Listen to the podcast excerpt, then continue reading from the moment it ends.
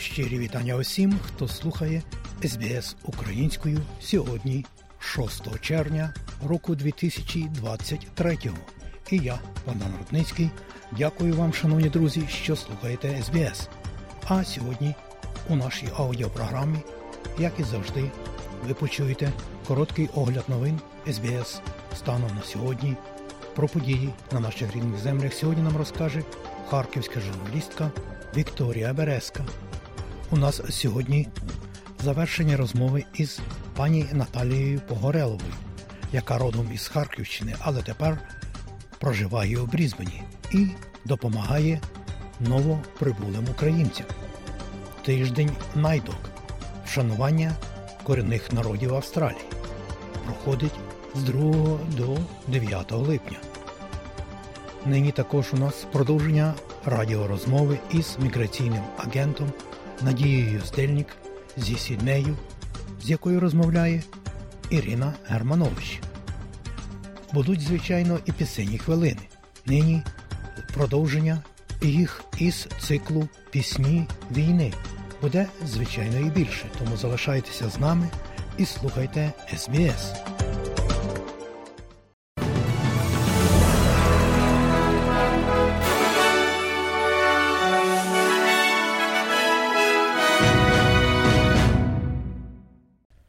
Доброго дня, шановні радіослухачі у студії Богдан Рудницький і новини СБС. А сьогодні у цьому бюлетені, зокрема, палестинський посол закликає федеральний уряд Австралії зайняти більш жорстку позицію щодо нападів Ізраїлю на західний берег. Прогноз про спекотне літо і можливі лісові пожежі в Австралії. І в спорті Джейн Хіндлі здобуває перемогу на Тур де Франс а українська тенісистка Марта Костюк виходить у наступне коло на лондонському турнірі з Великого Шолома. І далі про це і більше. Посол Палестини Австралії закликав федеральний уряд Австралії зайняти більш сильну позицію щодо операцій Ізраїлю в Дженіні, місті на північному березі річки Йордан. Ізраїльські військові кажуть, що дводенна операція була націлена на інфраструктуру та склади зброї, в результаті чого загинуло 12 людей, яких ізраїльські офіційні особи ідентифікували як бойовиків. Але палестинська влада заявляє, що це залишило слід зруйнованих вулиць і згорілих авт, і що 80% житлових будинків у таборах біженців Джанін були або зруйновані, або пошкоджені. Міністр закордонних справ Австралії, Канади та Великої Британії виступили зі спільною заявою, в якій висловили стурбованість останніми подіями на західному вересі. Глава Резервного банку Австралії Філіп Лоу стикається зі зростаючим тиском через свою роль як глава правління Резервного банку Австралії. Очікується, що доктор Лоу, який ініціював цикл посилення процентних ставок у травні минулого року, піде у відставку, коли його термін закінчиться у вересні поточного року. Але парламентарка лібералка Джейн Гюм заявила, що він повинен бути перепризначений. Федеральний скарбник Джим Чалмерс, як повідомляється, складає список потенційних кандидатів на заміну пана Лоу. У той же час сенатор Гюм заявила дев'ятому телеканалу, що губернатор Резервного банку Австралії використовується федеральним урядом як ЦАП відбувайло. Я відчуваю, що він був несправедливо демонізований. Це все одно, що уряд вказав на високі процентні ставки і сказав: дивіться, це його вина. Але насправді потрібно переконатися. Я маю на увазі перегніченого досвідченого Філіпа Лоу, який просто виконує свою роботу. Його робота полягає в тому, щоб отримувати інфляцію в цьому діапазоні від 2 до 3%. Якщо уряд не виконує свою справедливу частку важкої роботи, звичайно, резервний банк Австралії повинен виконати всю важку роботу. Австралія готується до потенційного гарячого сезону і лісових пожеж, попереджаючи про сильну спеку та сильну посуху. Бюро метеорології Австралії каже, що існує 70% ймовірність Ель-Ніньо в найближчі місяці, і що ймовірна спекотна і суха погода з опадами нижче середнього, особливо в східних штатах, можуть бути.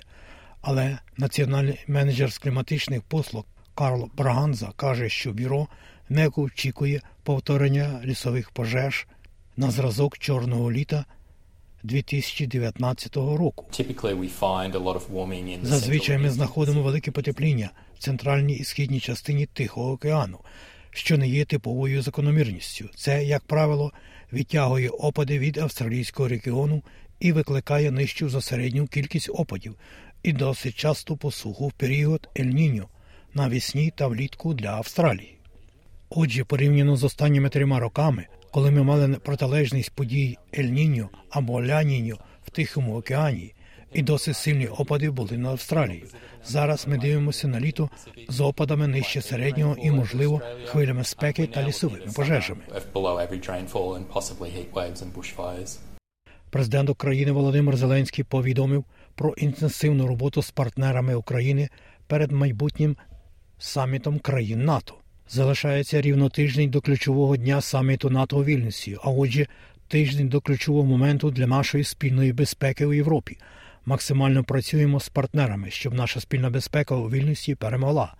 Саме так наголосив президент України у вечірньому відеозверненні. Він також додав, цитую, що все залежить від партнерів. Нагадаю, що зібрання країн НАТО у Вільнюсі пройде 11 липня. Командувач британської армії адмірал Ентоні Радакін заявив, що Росія втратила вже близько половини бойового потенціалу своєї армії на війні проти України. Про це він заявив під час слухань у парламенті Великої Британії, як повідомила газета Financial Times. За даними командувача британських збройних сил, Росія втратила в Україні 2500 танків і витратила близько 10 мільйонів снарядів. При цьому, зазначає адмірал, російська військова промисловість здатна виробляти за рік не більше 1 мільйона снарядів і в кращому разі 200 нових танків. А більше про події на наших рідних землях, шановні друзі, ви дізнаєтеся в іншій частині нашої радіопрограми.